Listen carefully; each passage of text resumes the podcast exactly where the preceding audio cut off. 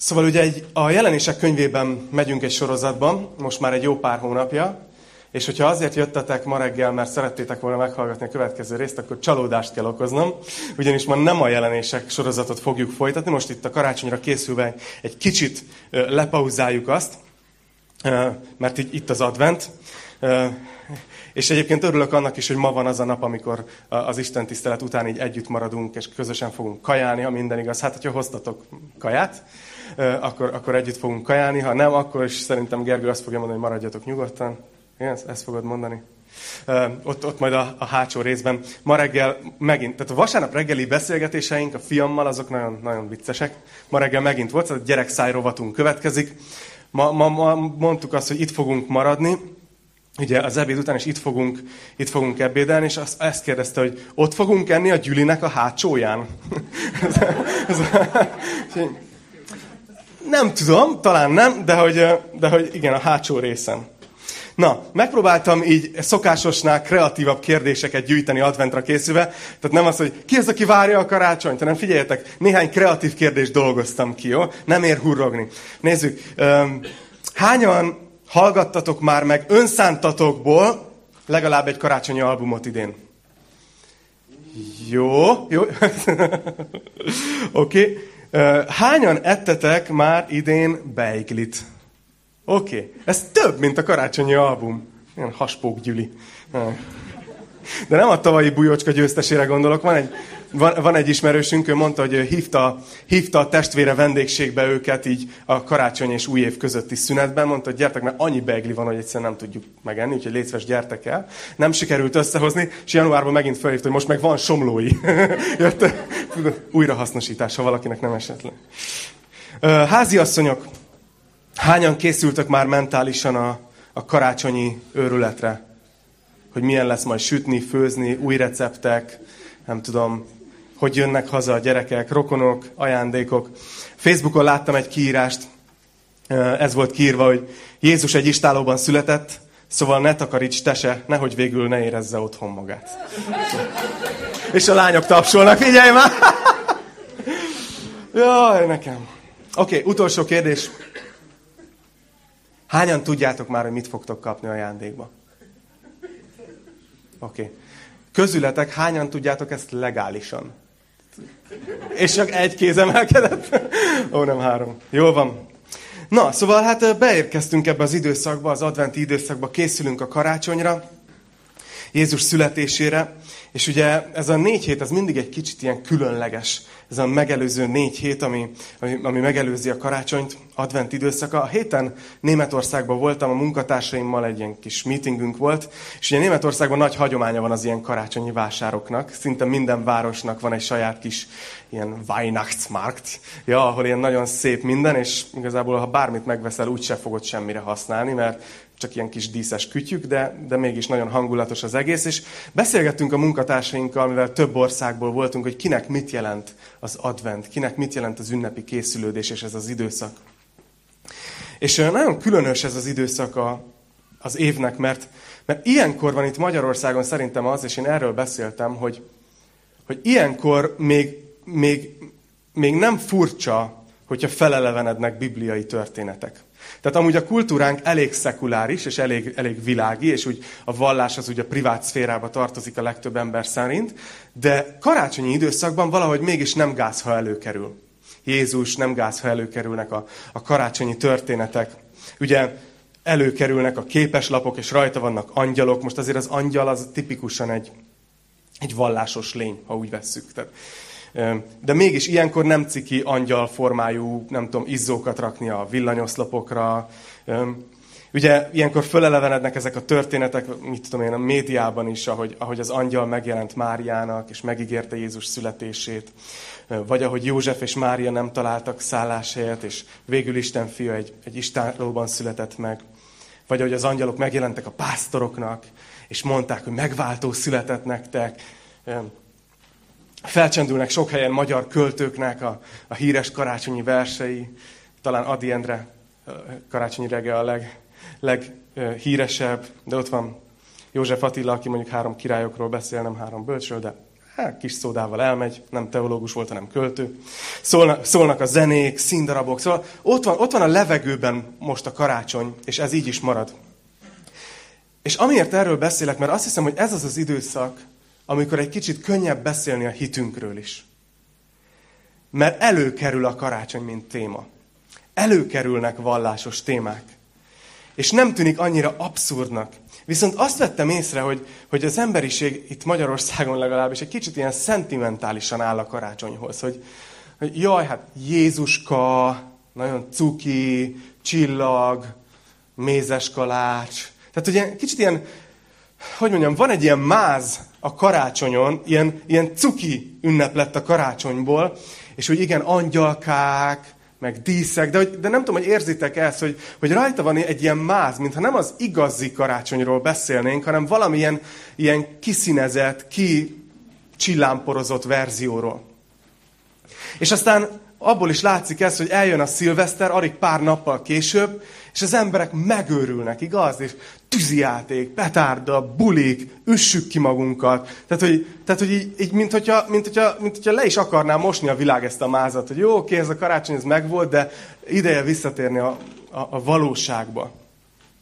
A mai tanítással az a célom, hogy ahogy beszélgettek emberekkel, segítséget kapjatok abban, hogy hogy tud megjelenni a karácsonynak az az igazi vetülete. Hogy mi is van a karácsony hátterében, mi van a, a, a mázon túl, milyen kérdések vannak, amiről érdemes beszélni. És ehhez értenünk kell a karácsonynak a, a háttértörténetét, hogy miért volt egyáltalán szükség arra, hogy Jézus megszülessen. Milyen események, milyen döntések előzték meg ezt az eseményt. Szóval karácsony csak, karácsony Isten tiszteletet két hét múlva fogjuk tartani, de ezt a két vasárnapot, ami előtte van, szerettem volna egy ilyen kicsit ráhangolódásként ide tenni el, e, elétek, és egy kicsit megnézni az előzményét a karácsonynak. Nem tudom, látta, biztos láttatok ilyet filmekben szokták csinálni, hogy elindul valahol a cselekmény, és utána egy idő után így kiírják, hogy nem tudom, tíz évvel korábban. És megmutatnak egy, egy eseményt, ami hatással van a fő cselekményre, de sokkal korábban történt. Történetünk előtt. Történetünk előtt. Ezt a címet adtam a mai tanításnak is. És két célom van. Ahogy mondtam, az egyik az az, hogy felkészítselek titeket beszélgetésekre, de a másik célom a mai tanítással az, hogy kicsit így döntögessem a tabukat. Mert mindig úgy beszélek, amikor itt vagyok vasárnap reggel, hogy tudom jól, hogy vannak közöttünk olyanok, akik még nem vagytok biztosak abban, hogy hinni akartok. Akik kicsit szkeptikusan nézitek ezt az egészet, és nagyon nagy és mély kérdéseitek vannak, hogy mennyire megbízható egyáltalán a kereszténység és az evangélium. Merhetek-e hinni benne? És ha itt nincs is a teremben, de biztos, hogy van közöttünk, biztos van valaki az interneten, aki, aki így hallgatja ezt, Szóval a lényeg az, hogy, hogy szeretnék segíteni és én föltenni azokat a kérdéseket, amikor ilyen, ami ilyenkor ünneprontásnak számít, így karácsony előtt, jó? Úgyhogy ha van nálatok Biblia, akkor nyissátok ki a Lukács 2-nél, és onnan fogunk elindulni egy ikonikus karácsonyi jelenetből. Lukács 2, és a 8. verstől fogom felolvasni, kicsit felelevenítjük, hogy, hogy mi történt, és vissza fogunk utána fejteni néhány gondolatot belőle. Lukács 2.8. Pásztorok tanyáztak azon a vidéken a szabad ég alatt, és örködtek éjszaka a nyájuk mellett. És az Úr angyala megjelent nekik. Körülragyogta őket az Úr dicsősége, és nagy félelem vett erőt rajtuk. Az angyal pedig ezt mondta nekik, ne féljetek, mert íme nagy örömet hirdetek nektek, amely az egész nép öröme lesz. Üdvözítő született ma nektek, aki az Úr Krisztus, a Dávid városában. A jel pedig ez lesz számotokra. Találtok egy kisgyermeket, aki bepójálva fekszik a jászolban. És hirtelen mennyei seregek sokasága jelent meg az angyallal, akik dicsérték az Istent, és ezt mondták, dicsőség a magasságban Istennek, és a földön békesség, és az emberekhez jó akarat. Miután elmentek tőlük az angyalok a mennybe, a pásztorok így szóltak egymáshoz. Menjünk el Betlehembe, és nézzük meg azt, ami ott történt, amit az Úr tudtunkra adott. És itt állok meg. Talán sokan ismeritek ezt a, ezt a jelenetet az, az, írásból. Ez az a jelenet, amit megelevenítenek képeslapok, ami elhangzik még az iskolában is karácsonykor, benne van a karácsonyi mesekönyvekben, ahogy az angyalok megjelennek a pásztoroknak. És itt most nem is annyira arra szeretnék fókuszálni, amit történik, hanem amit az angyalok mondanak. Ami ennek a résznek az üzenete, és amilyen kérdéseket felvet. Az első kérdés ezek közül a nehéz kérdések közül, ami talán ilyenkor sok embernek a fejébe van, de nem meri feltenni, mert ünneprontásnak számít, amikor megy a Jingle Bells, hogy ahogy, ahogy az angyalok itt beharangozzák Jézust. Na jó, az is kérdés egyébként, hogy angyalok léteznek-e, meg Isten létezik-e. Ha abba is belemegyünk, akkor nagyon hosszú lesz ez a mai tanítás. Viszont, hogyha esetleg valaki van, aki még nem győződött meg arról, hogy Isten valóban létezik, hagy ajánljam az istenlétezik.hu honlapot, ahol Slinglov Sanyi nak rengeteg előadása van apologetikai jelleggel. Nagyon javaslom, hogy hallgassatok bele. Mert ebben most nem fogok belemenni, de, de vannak érvek, és érdemes elgondolkoznod, ha nem vagy benne biztos, hogy Isten létezik-e. De tegyük fel, hogy onnan indulunk, hogy igen, létezik, szellemvilág létezik, angyalok léteznek, tényleg megjelentek a, a pásztoroknak. Akkor is fölvet egy nagy kérdést az, hogy a Biblia ezekkel a szavakkal írja le Jézust, hogy üdvözítő született ma nektek. Más fordításban megmentő, vagy megváltó, szabadító. Ezek a szavak öm, ilyen vallásos szavaknak tűnnek. Keresztények azok, akik megváltóról beszélnek, üdvözítő, szabadító. De ha igazán belegondoltak, hogy mi van a szavak mögött, hogy mi, van, mi a tartalom, az, az egy komoly dolog. Mert az van ezek között, az kifejezések mögött, hogy az ember bajban van. Amit a Biblia úgy ír le, hogy az ember bűnös. És azért kell megszabadítani, azért kell megváltani, azért kell megmenteni. És lehet, hogy sokakban ott van a kérdés, hogy most komolyan erről beszélünk itt még a 21. században. Tehát, hogy oké, okay, mindenkinek van hibája, de azért a legtöbb ember nem szörnyű. Mert amikor mi azt mondjuk, hogy valaki bűnös, akkor az emberek fejében az jelenik meg, hogy na, akkor azt gondolják rólam a keresztények, hogy én valami szörnyeteg vagyok. Pedig én próbálok normális emberi életet élni, szóval nem tudom, hogy miért mondják rám, hogy bűnösök. És ez így is van, a legtöbb ember jó ember. Vörös Marti kicsit pessimistább volt, ő azt mondta, hogy az emberfaj sárkány fog vetemény. és nincsen remény. És nincsen remény, megismételte. Én nem vagyok ennyire pessimista. De mégis szerintem ott van a levegőbe, a, a máz alatt, hogy ez az egész dolog, hogy az ember bűnös. Ez nem egy ilyen középkori gondolat? Nem kéne ezen már túllépni a 21. századba? De tegyük fel, hogy tényleg bűnös az ember. Akkor is ott van egy második nagyon nehéz kérdés, hogy mit tud ezen segíteni egy istálóban fekvő kisbaba. Értitek? Tehát, hogy oké, okay, ha az ember tényleg bűnös, akkor is most konkrétan tényleg ez Istennek a megváltási terve? Egy, egy gyerek, aki, aki rászorul az anyukája segítségére? Miért olyan jó hír ez? Nem csak egy mítosz az egész. Ha Isten tényleg létezik, és Jézus tényleg Isten volt, akkor nem tudott volna egy kicsit dicsőségesebben megérkezni? Nem kontrasztos, hogy a Biblia azt tanítja, hogy Isten mindenható, és közben elfelejt szállást foglalni, amikor a gyereke születik? Értitek? Ezek ott vannak szerintem a mai korban ezek a kérdések, hogy oké, okay, de ez lenne az Isten? És a harmadik kérdés, hogy ha már tényleg meg kellett menteni minket, akkor miért pont így? Miért pont így találta ki Isten, hogy a fia halljon meg értünk? Nem brutális egy kicsit egy ilyen Isten? Bizalmat szavazhatunk neki? Na, szóval felvetettem az apró témákat. A, mai tanításban imádkozzatok értem, meg magatokért. Eh, bele fogunk menni. Szeretném, hogyha, szeretném érinteni ezeket a kérdéseket, és leginkább amentén, hogy megmutatok nektek egy döntést, ami a karácsony mögött, karácsony hátterében van. Kezdjük is ezzel, hogy miért van szükség szabadítóra. Ugye rögtön az, e, a Biblia első lapjain találkozunk a bűnbeesés történetével. Ha nem nézel a történet mélyére, akkor nagyon könnyen úgy tűnhet, hogy ez egy elég gyerekes történet, ha őszinték vagyunk. Tehát, hogy Isten azt mondja, hogy nem szabad enni erről a fáról, az ember eszik arról a fáról, és Isten megharagszik, hogy ő evett a fáról, amiről ő nem akarta, hogy egyen. Ha csak így elmondod, akkor azt mondod, hogy ez lenne a hatalmas bűn. Ez ennyit látsz, hogyha felületesen nézed meg a történetet. Ha egy kicsit mélyebbre megyünk, akkor látnunk kell néhány dolgot, amit tanít a Biblia. Az egyik az az, hogy ez a világ, ez Isten világa. Hogyha nektek fölhozzák ezeket a kérdéseket majd esetleg ebben az időszakban, akkor jó, ha ezt a három pontot megjegyzitek, hogy ez a világ, amiben élünk, ez Isten világa. Ő a tulajdonos, ő a rendszergazda, az ő kecója az egész. Ez övé. És hogy az ember is Istené. Az ő teremtménye, ő csinálta, ő találta ki. Ő hozta létre. És hogy a harmadik dolog az viszont az, hogy a Isten teremtményei között az ember a legkiváltságosabb. Isten, amikor megteremtette az embert, a leges legkiváltságosabb helyzetbe tette, amiben csak egy teremtmény lehet.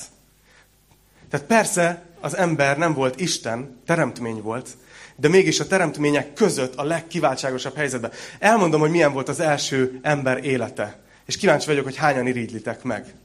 Nem voltak anyagi gondjaik. Olyan munkát végeztek, aminek látták az értelmét és a célját, és szerették. Okay. Nem kellett szembenézniük betegséggel és halállal. Se a saját életükben, se mások életében. Nem kellett, nem kellett félniük a jövőtől, hogy mi lesz. Ráadásul ott volt a társa, akit amikor Ádám meglátott, azt mondta, hogy ez a szabad fordítás. Csontomból való csont, testemből való test. Ez igen. És ráadásul ennek az egésznek a tetejére közösségben vannak Istennel. Nem úgy, hogy imádkozik, és reméli, hogy Isten hallotta, meg, meg, meg próbál értelmezni, hogy most vajon ez a dolog az életemben Isten szerint azt jelenti, hogy, és próbálom értelmezni a jeleket, hanem beszélgettek az Istennel így. Szóval nem tudom, hányan irigyeltétek meg az első ember életét. De ilyen volt az ő életük. Egy teljesen bizalmi kapcsolat. Fölmerül a kérdés, hogy mi több kellhetett az embernek. Mi, mit akartak ennél többet? És ezt mondja 1 Mózes 2.16-ban. Ezt a parancsot adta az Úristen az embernek. A kert minden fájáról szabadon ehetsz. De a jó és a rossz tudásának fájáról nem ehetsz, mert azon a napon, amelyen eszel róla, meghalsz. Harmadik rész első vers. A kígyó pedig ravaszabb volt minden vadállatnál, amelyet az Úristen alkotott. Ezt kérdezte az asszonytól. Csak ugyanazt mondta az Isten, hogy a kert egyetlen fájáról sem ehetsz? Az asszony így felelt a kígyónak. A kertfáinak gyümölcséből ehetünk, csak annak a fának a gyümölcséről, amely a kert közepén áll, mondta Isten, hogy ne egyetek abból, ne is érintsétek, mert meg, hogy nehogy meghalljatok. A kígyó erre így, így felelt az asszonynak. De hogy haltok meg? Hanem jól tudja az Isten, hogy azon a napon, amelyen eztek belőle, megnyílik a szemetek, és olyanok lesztek, mint az Isten. Tudni fogjátok, mi a jó és mi a rossz. Az asszony úgy látta, hogy jó volna enni arról a fáról, hogy csábítja a szemet, és kívánatos is az a fa, mert okossá tesz. Szakított hát a gyümölcséből, és evett. Adott a vele lévő férjének is, és ő is evett. Ismerős jelenet talán. De szeretném, hogyha észrevennétek, hogy mi történik itt. Fel, a kísértésnek a lényege ez volt, hogy felébressze az emberek szívében az elégedetlenséget. Miközben mondtam, hogy teremtményként a legkiváltságosabb helyzetben voltak, nem, nem lehetett upgrade nem volt hova fejlődni. A legjobb helyzetben voltak. A kígyó elültette a szívükben azt, hogy de van följebb. Hogy vágyjanak valami többre, még akkor is, ha ezzel szembe mennek Istennel. Betette a bogarat a fülükbe, hogy de jó lenne Istennek lenni. Ami, ami egy, azért durva, mert ez nem lehetséges. Ez nem létezik. Tehát a kígyó nem egy olyan dolgot ajánlott fel, ami valóságos, hanem amit csak az ember el tudott képzelni, hogy jobb lenne. És ezért az elképzelésért, ezért a fantáziáért lemondott arról, ami tényleg a legjobb volt. És a legdurvább az egészben, hogy Isten eleve úgy találta ki az embereket, hogy részesei legyenek az isteni természetnek. Tehát, hogy Tehát, hogy Istenné nem válhattak, de Istenivé, igen. Hogy, hogy átlényegülhettek, közösségbe lehettek a Szent Háromsággal, és ma is mi is a Szentléleken keresztül. És azt mondja Péter apostol talán, hogy az isteni természetnek a részesei lehetünk. Szóval, amire vágytak, az teljesen ott volt előttük. Belettek csapva. Szóval mielőtt tovább megyek a többi kérdésre, hagyd beszéljek erről egy kicsit. Hogy ugye mondtam, hogy ma, ha azt mondjuk, hogy, hogy bűnös valaki, akkor az olyan, mint hogyha, mint hogyha tiszteletlenek lennénk vele. Hogy te egy szörnyű, gonosz ember vagy, mint hogyha ezt mondanánk. De a Biblia, Bibliában nem ezt jelenti a bűn. A Bibliában három jelentése is van a bűnnek. Az egyik szó, amit használ 600-szor az Ószövetség, legalább 300-szor az Új Szövetség, az a cél tévesztés. Ami, amiben benne van az is, hogy vagy tudatosan téveszted el a célt, vagy tudatlanságból, vagy egyszerűen azért, mert megpróbáltad megütni a célt, csak nem sikerült. Ez egy íjászati szakszó, ugye, hogy megpróbálsz betalálni a célba is, vagy tudatosan félretartasz, és félremegy, az is bűn, vagy megpróbálsz beletalálni, csak nem sikerül, vagy tudatlanságból. De mivel legtöbben nem ijászkodtok, ezért inkább szeretném azt a példát hozni előttetek, tudod, amikor bemész egy nyilvános WC-be, akkor is látod, hogy egy bűnös ember járt ott előtted, aki elvétette a célt. Va, vagy tudatosan, vagy tudatlanságból, vagy véletlenül. Na, tudom, hogy mire fogtok gondolni, amikor legközelebb. Figyeljetek, emlékezhetővé kell tenni a tanítást. De a lényeg az, hogy ez az egyik gondolata a bűnnek, hogy céltévesztés. Nem úgy sikerült, ahogy, ahogy kellett volna. A másik jelentése a bűnnek, az, amit, amit, amit véteknek fordít sokszor a Biblia, az az, amikor átlépsz egy határt, amit, ami meg van szabva. És ezt tették az emberek, hogy átléptek egy határt. Istené volt a világ, ő kijelölt határokat, de átlépték. És a harmadik, az, az nagyon durva. A kapcsolat megszakítása.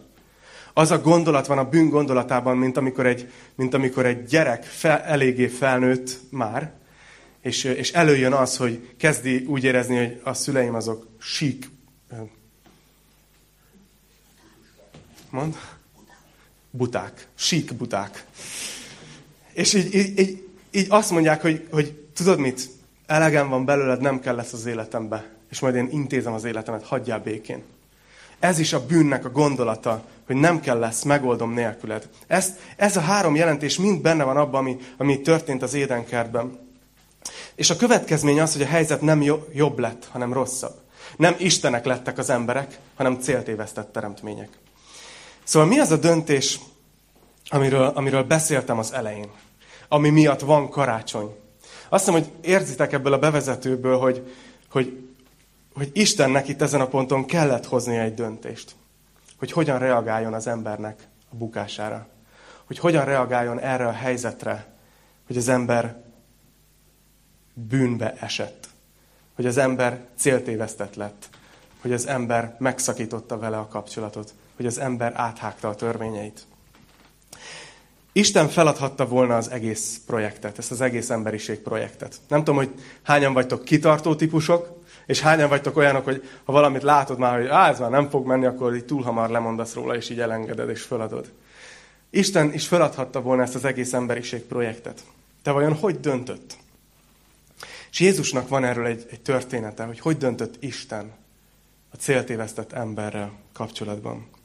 Ez a Máté evangéliumában van a 21. részben, 33. versben, verstől. Azt mondja, hogy hallgassatok meg egy másik példázatot. Volt egy gazda, aki szőlőt ültetett, kerítéssel vette körül, borsajtót készített és őrtornyot épített. Azután bérbeadta a szőlőmunkásoknak, és idegenbe távozott.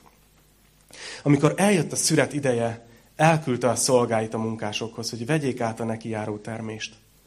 A munkások megfogták a szolgáit, és volt, akit megvertek, volt, akit megöltek, és volt, akit megköveztek. Ekkor újabb szolgákat küldött, többet, mint először, de ugyanígy bántak azokkal is. Utoljára pedig fiát küldte el hozzájuk, mert úgy gondolta, a fiamat meg fogják becsülni. De amikor a munkások meglátták a fiát, így szóltak egymás között, ez az örökös. Gyertek, öljük meg, hogy milyen legyen az örökség. Majd megragadták, kidobták a szőlőn kívülre és megölték. Jézus ezt a történetet meséli, és ez egy példázat. Jézus még életben van, de mindenki tudta, hogy ez őróla szól. Jézus azt mondja, hogy Isten úgy döntött, hogy megmenti az embert. És azóta is erről szól a világ történelem. És volt ennek egy, egy nagyon sarkalatos pontja. Azt mondja Jézus ugye, hogy küldött szolgákat, küldött profétákat, küldött, erre utal, hogy Isten nagyon sok mindent küldött az embereknek, hogy próbálja megmenteni őket. De legvégül úgy döntött, hogy, hogy a fiát küldi el. És ez nagyon durva. Ha belegondoltok, hogy milyen, milyen sarkalatos pont ez, hogy, hogy az Isten, és ez alatt értem az atyát, a fiút, a szent lelket, a szent háromságot, úgy dönt, hogy a, a Szent Háromságnak az egyik személye, a fiú, jöjjön el a földre, és váltsa meg az embert. És ez nem volt egyszerű. Újra meg újra meg kellett hozni ezt a döntést Istennek. Van egy kozmikus jelenet. A Biblia egy furcsa könyv, mert néha mond ilyet, hogy a világ megalapozása előtt Isten eldöntött dolgokat. És mi, mi ugye csak időbe tudunk gondolkozni, ezért azt gondoljuk, hogy ez valamikor nagyon régen történt. De a dolog érdekessége az, figyeljetek, csak egy pici filozófálás, lehet, hogy nehéz lesz követni. Ugye, hányan, hányan értetek a fizikához? Ti csukjátok be a fületeket, mert lehet, hogy el fogom henteskedni ezt a dolgot. De a lényeg az, hogy ugye vannak dimenziók a világunkban. Van, hogyha valami kétdimenziós, az mit jelent? Hogy ez egy sík, ugye? Tehát mondjuk ránézel egy, egy rajzra, vagy egy újságlapra, az egy kétdimenziós valami. Hogyha három dimenzió, az mi?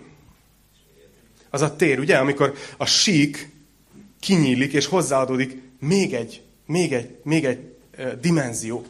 És ez egy nagyon érdekes dolog, ha elfilozófáltok, hogy ha, ha mondjuk van egy, van egy mesefigura, aki le van rajzolva egy könyvnek a lapjára, és ott fekszik a lap az asztalon, akkor lehet, hogy az, ott, az a figura ott éli a könyv lapján, a síkban az életét, és nem érzékeli, hogy mi van körülötte, igaz?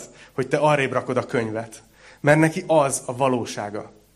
És ugyanúgy mi emberek, mi be vagyunk rögzítve ebbe a, ebbe a háromdimenziós létbe, hogy mi csak egy helyen egyszerre is itt tudunk lenni, és érezzük a teret, és van még egy dimenzió, amit érzékelünk, az az idő, de azt már csak egyfele tudjuk érzékelni, és egyfele tudunk bele haladni, és bele vagyunk ebbe ragadva. De a Biblia azt mondja, hogy Isten az időn kívül van. Ugyanúgy, ahogy a tér kívül lenne azon a lapon, amin a rajzfigura van. Szóval amikor Isten azt mondja, hogy, hogy valamit a világ megalapozása előtt már elhatározott, az azt jelenti, hogy Isten kívül van az időn, és ő így találta ki ezt a megoldást. Isten úgy döntött, hogy a fiát, a fiú Istent beküldi ebbe a mi valóságunkba, ebbe a lentebbi dimenzióba. És itt van ez a kozmikus jelenet, amit a zsidókhoz írt levél idéz is a, a, az Ószövetségből, a tizedik részben, az ötödik verstől. Azt mondja, hogy amikor eljön a világba, így szól. Tehát, hogy Jézus eljöveteléről, a karácsonyról beszél a zsidókhoz írt levél.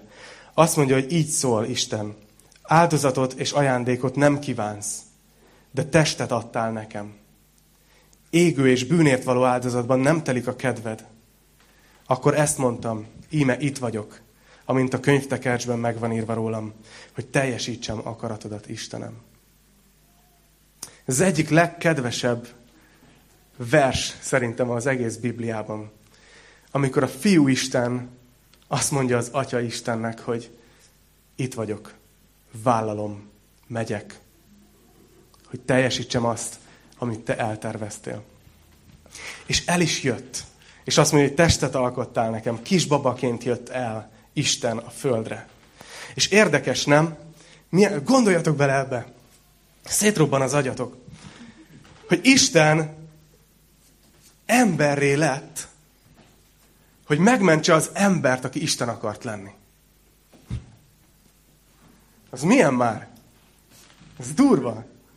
Isten emberré lett, hogy megmentse az embert, aki nagyon szeretett volna Isten lenni. Na ez így már egy komolyan vehető szeretet, nem? Aztán az a durva, hogy Isten nem csak egyszer döntötte ezt el, hogy megmenti az embert, hogy nem adja föl, hogy visszaszerzi, hogy helyrehozza, hogy megjavítja, ami elromlott. Nem csak egyszer, hanem ugyanúgy, hogy a mi életünkben általában a döntéseinket újra és újra meg kell erősíteni a szívünkben. Ugyanígy Isten újra és újra meghozta ezt a döntést, és ezt látjuk Jézusnak a földi életében. Nem tudom, hogy, hogy amikor Jézus szembesült az emberekkel igazán, közöttük élt. Tehát ő nem csak úgy jött el, hogy tudod, valami helikopter letette a Golgotára, és akkor így fölment a keresztre, elvégeztetett és kész, hanem ő eljött babaként, itt élt az emberek között, ő szembesült az embereknek az összes dolgával, ami miatt Vörös Marti később azt írta, hogy az emberfaj sárkány fog vetemény. Ő, ő látta az emberek hibáit, ő látta az emberek bűneit. Valószínű Jézus átélte, hogy belekötnek. Valószínű Jézus átélte, hogy, hogy, hogy jogtalanul vádolják. Valószínűleg Jézus átélte, hogy cserben hagyják. Ő átélte az emberi élményt, ha úgy tetszik. Ezerszer valószínűleg meg kellett hozni a döntés, hogy nem, maradok, végig És talán ennek a legcsúcsosabb jelenete, leginkább, ahol kicsúcsosodik ez a kérdés, ez a Máté 26-ban van. 36. versben, a Gecsemánéban. Nem tudom, emlékeztek-e erre?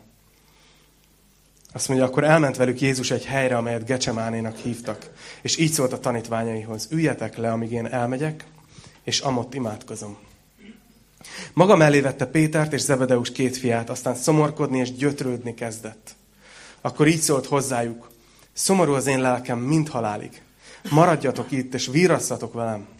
Egy kisét továbbment, arcra borult, és így imádkozott. Atyám, ha lehetséges, távozzék el tőlem ez a pohár. Látjátok, hogy mi történik itt? Egy párbeszéd a Szent Háromságon belül. Mintha újra lenne tárgyalva a kérdés, hogy akkor tényleg végig akarjuk ezt csinálni. Mintha Jézus azt mondaná, hogy, azt mondja, hogy ha lehetséges, múljék el ez a pohár tőlem. Mintha, mintha azt mondaná, hogy atyám, ha van bármi más megoldás, ha van esély arra, hogy bár, bármilyen más módon az ember meg legyen mentve, akkor, akkor múljon el ez, mert ez, ez nagyon durva. De utána hozzáteszi azt a mondatot, amit mindannyian ismertek. De mindazáltal ne úgy legyen, ahogy én akarom, hanem amint te. És tudjuk, hogy Jézus háromszor, háromszor imádkozott így. A Gecsemánéban. És, vég, és végül nem fordult meg, hanem elment a keresztre, és értünk attól az életét. De még mindig ott marad a kérdés, amit az elején felvetettem. Miért volt szükség a keresztre? Nem, nem kegyetlen ez Istentől? Azt gondolom, hogy nagyon nem mindegy, hogy, hogy mire fókuszálunk ebben a, ebben a kérdésben. Az első változat az, hogy valahogy úgy képzeljük el, hogy adott ez a világ, és Isten megteremti a világot, megteremti az embert, oda teszi, ad neki szabályt, és az ember elszúrja, és Isten csodálkozik, hogy ah, hát ezt nem gondoltam volna, és hát meg, átgondolja, meg akarja menteni, de hát ugye lekorlátozta magát, nincs más lehetősége, húzza a száját, de úgy tűnik, hogy csak az az egy megoldás van, hogy Jézus megy a keresztre. Úgyhogy Isten bevállalja. Ez egy elég kicsi kép Istenről, ha így gondolkozunk, nem? Ha belegondoltak, hogy úgymond Istennek nem volt más lehetősége, mint hogy megmentse az embert. És így mentse meg a kereszten keresztül. Csak ez az utolsó dolog, amit értsetek meg. Hogy Isten bármilyen világot teremthetett volna. Tehát, hogy amikor ő teremtett, létre, létrehozhatott volna egy olyan világot, amiben nincs fájdalom. Létrehozhatott volna egy olyan, egy olyan világot, ahol, ahol mondjuk minden máshogy néz ki, vagy máshogy működik, mint mi. De Isten tudatosan egy, egy olyan világot teremtett, ahol van szabad akarat ahol az emberek szabad akaratukból döntenek úgy, hogy, hogy követik őt és szeretik őt. De ahhoz, hogy ezt meg tudja tenni, saját magát le kellett korlátoznia, és meg lehetővé kellett tennie, hogy az ember dönthessen úgy, hogy ő nem akarja követni az Istent. Értitek? Hogy Isten nem beszorítva, nem, nem lett beszorítva, hanem ő magát szorította be ezzel. Mert a szeretet akkor ér valamit, hogyha szabad akaratból van. És a fájdalom egy ugyanilyen dolog hogy úgy tűnik, mintha Isten teremthetett volna egy olyan világot, ahol nincs fájdalom, nincs szenvedés. De Isten beleteremtette a fájdalom lehetőségét a világba. És, és szerintem azért, mert, mert valahogy én így gondolnám végig. Nem vagyok Isten, nem is szeretnék az lenni. De valahogy így gondolom, hogy vajon az emberek miből fogják érezni, milyen eszközt tudok adni az emberiségnek, amiből, hogyha én átmegyek ugyanezen, akkor meg fogják érteni egyrészt, hogy komolyan célt tévesztettek, hogy amit, hogy ami történt, az nem babra ment. Mi, mi az a dolog, amit beteremthetnék a világba, hogy az ember megértse, hogy súlyos dolgot tett. És ami még talán ennél is fontosabb, miből fogja megérteni az ember, hogy Isten szereti őt, és nem tartogat tőle semmit, még ha az ember rá is csapta az ajtót az ő arcára. És azt hiszem, hogy ebből. Azt hiszem, hogy Isten ezért a keresztet adta megoldásként. Mert amikor azt látod, hogy Isten, aki megteremtette a világot, lehet, hogy azért teremtette bele a szenvedést, hogy utána ő átmehessen azon a szenvedésen, hogy ezzel megmutassa nekünk, hogy mennyire szeret minket.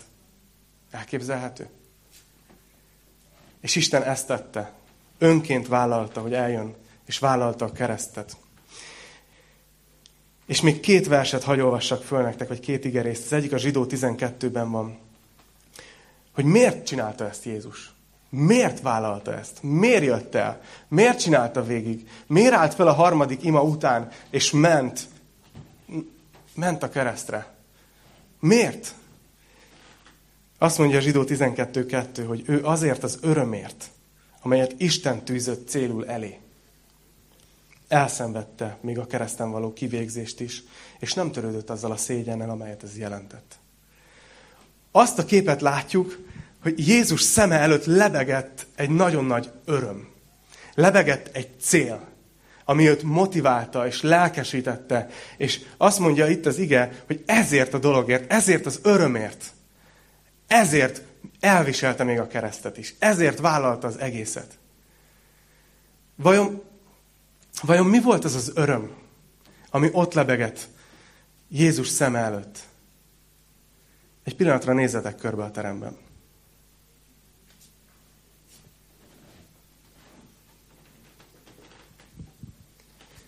Isten megváltott népe, az az öröm, amelyért ő vállalta a keresztet. Az a helyzet, hogy, hogy az ember újra Istené, újra kapcsolatban él vele. Ez az, amiért vállalta a keresztet. És végül a Titushoz írt levélből, a harmadik részből szeretnék felolvasni még három verset.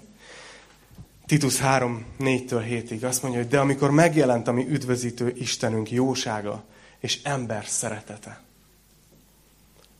Nem az általunk véghez vitt igaz cselekedetekért, hanem az ő irgalmából üdvözített minket. Újjászülő és megújító fürdője a Szentlélek által, akit kiöntött ránk gazdagon Jézus Krisztus, ami üdvözítőnk által. Hogy az ő kegyelméből megigazulva, reménységünk szerint részesei legyünk az örök életnek. Amikor a Biblia örök életről beszél, akkor nem csak arról beszél, hogy megyünk a mennybe hanem arról az életről, amit Ádám és Éva eldobott. Arról az életről, amikor közösségben vagy az Istennel. Amikor Isten országában élsz. És ez nem akkor kezdődik, amikor az utolsó lélegzetedet veszed a földön, hanem ma ebben élhetsz. És ez egész azért van, mert azt mondja, annyira tetszik ez, hogy, hogy megjelent a mi üdvözítő Istenünk jósága és ember szeretete. Néha ezt ilyen kliséként használjuk, hogy Isten szereti az embert. De nem tudom, hogy te ma reggel itt, ahogy ülsz, tudod-e, hogy Isten mennyire szeret téged? Hogy mennyire mélyen szeret téged, hogy mennyire elkötelezetten szeret téged. És ezért fogunk mindjárt úrvacsorázni, erre emlékezve, és gyertek Peti nyugodtan. De tudod-e azt ma reggel, hogy Isten mindent, amit csak tudott, odaadott, érted? És látjátok, ezért beszélek erről karácsony előtt két héttel, mert, mert karácsonyi Isten tiszteleten romantikus hangulatban leszünk. Mária, kisbaba. De akartam, hogy lássátok, hogy mi az a döntés, ami, ami ott van az egész karácsony mögött. És ma az első ilyenről beszéltem, ez Isten döntése volt. Hogy nem hagyja az embert, hanem megmenti. Jövő héten Mária döntéséről fogok beszélni. és meglátjátok, hogy ti hogy jöttök a képbe. Remélem, hogy segített ez a tanítás abban, hogyha beszéltek emberekkel ebben az adventi időszakban, akkor tudjátok azt képviselni, hogy miért volt szükség a karácsonyra. És ahogy úrvacsorázni fogunk, a legfontosabb az igazából, hogy ti értsétek, hogy Isten szeret titeket. Mert addig nem fogjuk tudni hitelesen továbbadni, nem fogjuk tudni hitelesen beszélni senkinek arról, hogy Isten mennyire szeret, amíg mi kételkedünk saját magunk felé az ő szeretetében. Értitek ezt? És ezt nem vádolásként mondom. Hanem azt gondolom, hogy Jézus zseniális volt, amikor adta nekünk az úrvacsorát. És azt mondta, hogy ahányszor összejöttök, emlékezzetek arra, amit én tettem, értetek. Emlékezzetek az én halálomra. És az egész Biblióra arról szólt, hogy miért kellett meghalnia. Ezért. És erre vagyunk emlékeztetve. Úgyhogy, ha úgy vagy itt, hogy hiszel Jézus Krisztusban, akkor, ahogy jön a tálca a szőlőlével és a pászkával, Jézus kiontott vérének és megtört testének a jelképével, nyújts ki a kezed, vegyél belőle, imádkozz magadban, adj hálát a kegyelemért, és, és vedd, és emlékezz a megváltódra. És szoktam azt is mondani, és szeretném ma is. Az őszinte imám az, hogy Isten, Isten szüljön újjá embereket itt közöttünk ebben az adventi időszakban. Hogy legyenek közöttetek olyanok, akik még esetleg nem döntöttetek Jézus mellett, akik most el fogjátok dönteni, hogy őt fogjátok követni. Úgyhogy imádkozom ezért. És hogyha te így vagy itt, akkor bátorítok arra, hogy az Isten tisztelet végén nyugodtan gyere oda hozzám, vagy bárkihez, és, és imádkozni szeretnénk veled, hogy befogadd az életedbe Jézus Krisztust.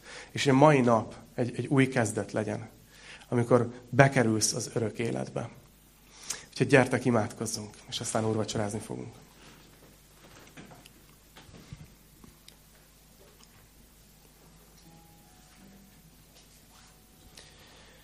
Uram, szeretném neked megköszönni azt, hogy te egy szerető Isten vagy, és hogy ennél nincsen nagyobb bizonyítéka annál, mint hogy úgy döntöttél, hogy nem hagysz minket menni a levesbe. Úgy döntöttél, hogy megmentesz. És köszönöm neked, Atyám, köszönöm neked, Jézusom, köszönöm, drága Szent Szellem, hogy te így döntöttél. Köszönjük neked azt, hogy, hogy valami csodálatos dolog, ami, ami, ami történt. Csak arra kérlek, atyám, hogy, hogy önts most kiránk a lelkedet újra. Kérlek, hogy tölts be minket. Szeretnénk ebben az adventi időszakban a te tanúid lenni. Bátran és nyíltan és felkészültem beszélni az embereknek arról, hogy miért volt szükség a karácsonyra. Kérlek, Uram, hogy egészítsd ki, ha valamit nem teljesen jól mondtam el. Kérlek, hogy, hogy használd a te népedet, a gyülekezetedet arra, hogy reményt vigyünk az emberek, a körülöttünk levő emberek életébe. Hogy ne kárhoztatást vigyünk, hanem reményt. Ne törvénykezést, hanem kegyelmet. Kérlek, Uram, segíts minket ebben. És ahogy most vesszük az úrvacsorát, szeretnénk rád emlékezni, Jézus. Köszönjük, hogy meghaltál értünk. Köszönjük, hogy ennyire szeretsz minket. A te nevedben imádkozunk. Amen.